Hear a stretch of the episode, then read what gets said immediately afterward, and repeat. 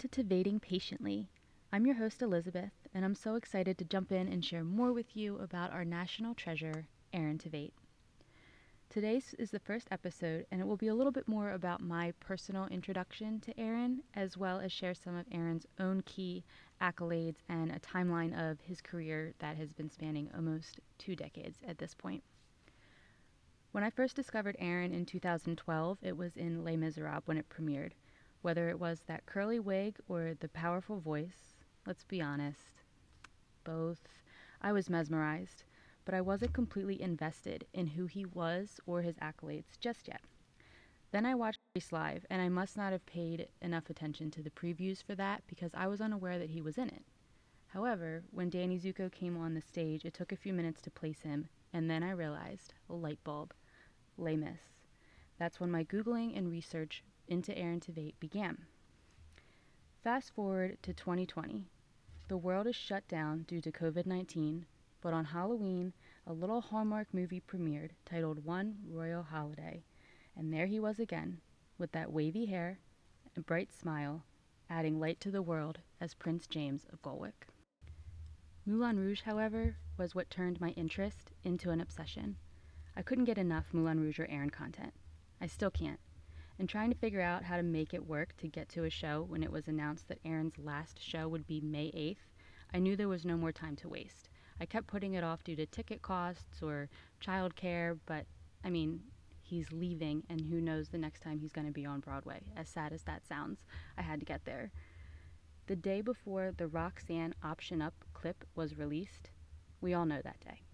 That's the day we bought tickets. The next day, I remember sitting in my car waiting to pick up my son from preschool, and I see that that clip pops up on his Instagram. I press play, and I have listened to that clip daily since, especially the days leading up to getting to New York to see Moulin Rouge on the big stage. Once we got there that night, walking into the Al Hirschfeld, it was like walking into a Valentine's Day chocolate box. The red, the colors, the huge elephant, the windmill, just everything just sucked you in before the show could even start. And then I love how the characters come out on the stage and just walk through and you get an idea of their costumes and what you're getting into. And of course, the best part before the show even stinkin' starts is Aaron making that walk across the stage to lift that sign. For me, my, one of my most favorite memories happened right after that. He lifts the sign, that bass drops, the Lady M silhouettes appear, and Aaron leaves the stage. He walks to the back where the sound booth was, which is literally right across the aisle from where my husband and I had our seats. And I kept hitting my husband on the leg, telling him, like, there he is, he's right there. Oh my gosh, he's so close, we could just touch him. And my husband, not being the shy one, he starts waving just frantically.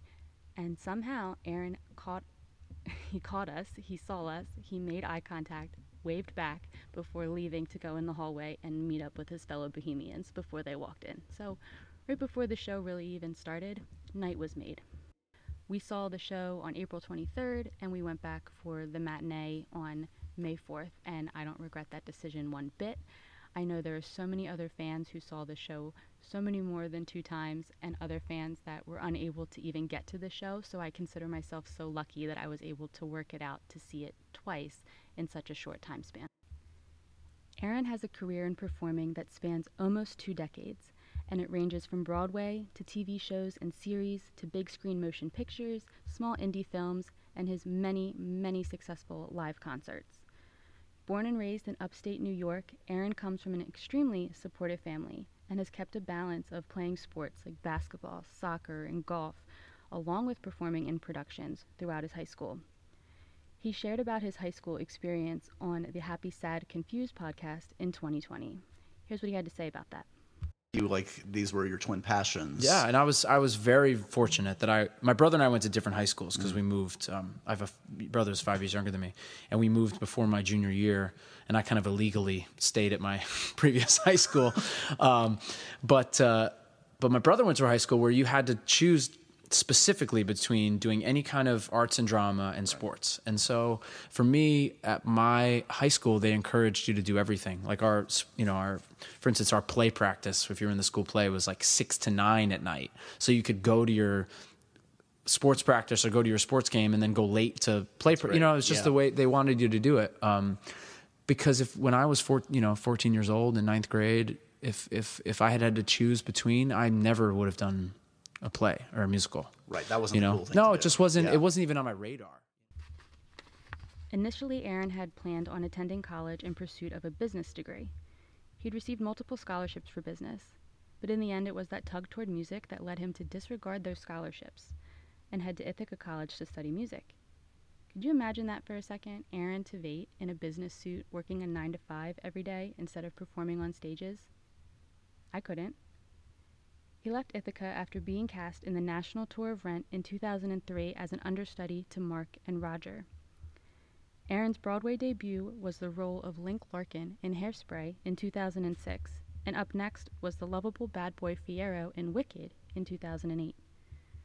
Things stepped up for Aaron even more in the Broadway world when Next to Normal premiered in 2009 and he originated the role of Gabe. Another originating role happened in 2011 when the musical Catch Me If You Can premiered and Aaron starred as Frank Abagnale Jr. This musical, however, was unfortunately un- short lived. It only stayed on Broadway for six months. Aaron had been quoted as stating that for a while he blamed himself for the show's short run. Since he was one of the main characters, he really carried that burden when it ended.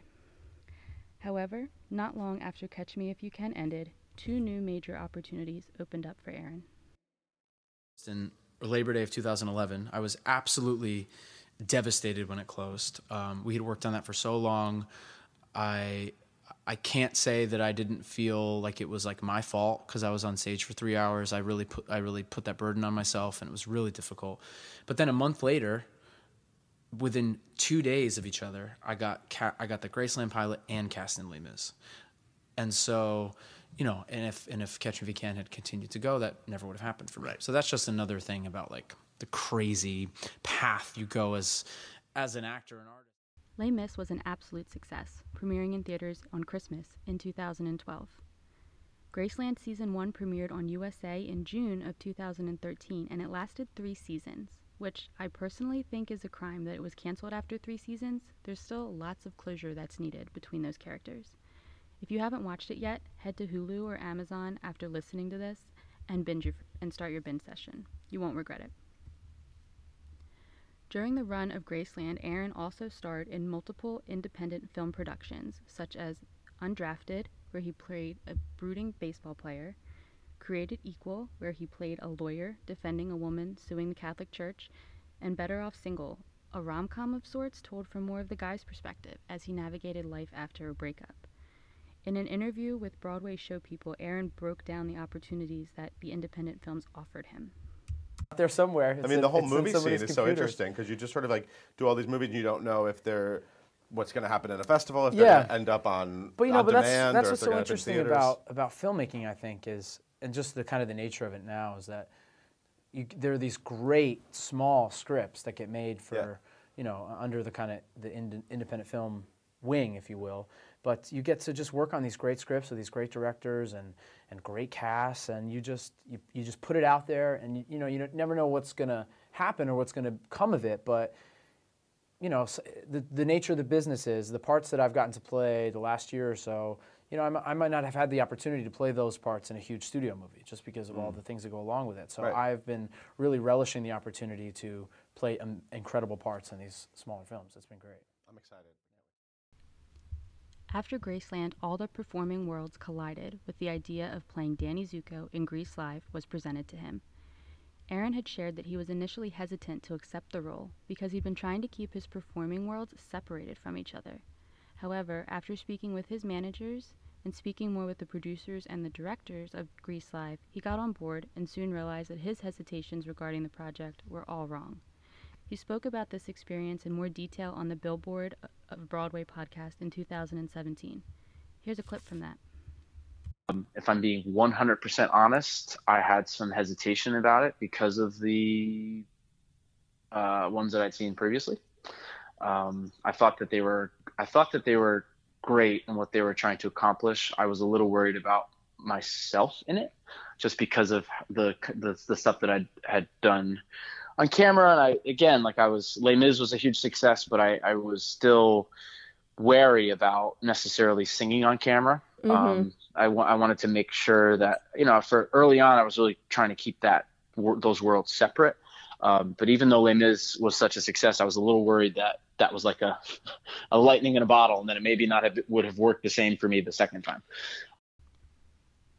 Another show that was unfortunately cut short after one season was Brain Dead, which premiered on CBS in June of 2016. In that, Aaron played a Republican chief of staff, Gareth Ritter. He was to a senator who had half of his brain eaten by space bugs, along with other half of the senators in Washington, D.C. If you haven't seen the show yet, I promise it's as crazy as it sounds, but it's oddly real and relatable, and you'll be rooting for Laurel and Gareth until the end of time. Fast forward to 2019, eight years after Catch Me If You Can, Aaron's last Broadway production, Moulin Rouge the Musical opened on Broadway at the Al Hirschfeld Theater, and Aaron originated the role of Christian the composer, dropped into 1899 Paris, France, where he is taken in by the misfit bohemians and falls in love with Satine, the Moulin Rouge's most sought after sparkling diamond in the show. There's not enough time today to dive deep into the magic that is Moulin Rouge and all that Aaron brought to the show and the character of Christian, but I promise that episode or episodes will be coming. Finally, after years of epic performances, Aaron won his first Tony Award for his role of Christian. And thank goodness, because I think there may have been an uprising if he didn't win. He deserved every single ounce of that award and then some. May 8th, 2022 will always remain a day of bittersweet feelings. That's the day Aaron left Moulin Rouge and had his final show, and he described that as being like a rock concert. He and the rest of the company have fostered such a dedicated fan base for the show that the audience gave the departing members, Aaron, Ricky Rojas, Natalie Mendoza, and Tam Mutu, via FaceTime due to COVID, the send off that they deserved. I was not able to be there on May 8th, but have vicariously lived through the multitude amount of videos and photos taken from that night on more than one occasion. Since leaving Moulin Rouge, we have been Tveiting patiently for what's next for Aaron, and on June 10, 2022, it was released that the musical sensation on Apple TV, Schmigadoon, will be premiering a season 2. So maybe we won't have to wait too much longer to see him in action. Other fun facts about Aaron include that he is a self proclaimed pop music fan, specifically the work of Taylor Swift. While he's not performing, he's golfing. He'd love the opportunity to travel more and see more of the world outside of the travel he already does for work. He follows an almost all plant based diet due to food allergies, and he's shared that if he wasn't an actor, he thinks he'd like to pursue nutrition. As far as roles go, Aaron says he prefers to play those darker, brooding characters. He doesn't know what that says about him, but he says that those are the kind of characters that he likes to see in movies, so he prefers to play them. He also has a love hate relationship with social media. He said he was one of the first people to have Facebook as when Facebook started in college when he was at Ithaca. When he started working, he deleted his account. He didn't like the idea of casting directors having a preconceived idea about him before he walked into auditions. You, you, well, you know, I had Facebook. I had Facebook you. in college uh-huh. when it first started, and it was great because it was just my college, and it was a great right, way to right, stay right, in touch with people there. And then it started to expand and expand, and I mean, really, the, you know, my, my main reasoning for getting off it years ago is when actually when people on the business side of this, instead of just being friends on Facebook, that there were people that were directors and casting directors and, you know, that, that were all of a sudden were on Facebook and that I was friends with. And I said, wait a minute, you know, these people, I'm supposed to be able to walk into a room and suspend their disbelief. So I don't think they should know anything about me personally right, right. or see pictures of me at places. So that's, that was kind of my initial reasoning to do it, that I just thought it'd be good to have separation from it. He's fiercely private. This is not a secret. But yet I feel that it adds so much more value to him because when he chooses to share something with the world through social media, you know it's something that's really important to him. The list of facts about Aaron Tveit could go on and on and continuously be broken down into smaller details and more stories. And that's what I hope to, to do throughout this podcast. but today's episode was to share a snapshot into who Aaron is and an overview of topics to expect to be covered on future episodes. I hope you were able to learn something new about our national treasure, or at the very least, get a refresher in all that he has done. I hope you enjoyed the first episode of Tveiting Patiently, and hope to see you back here for the next one.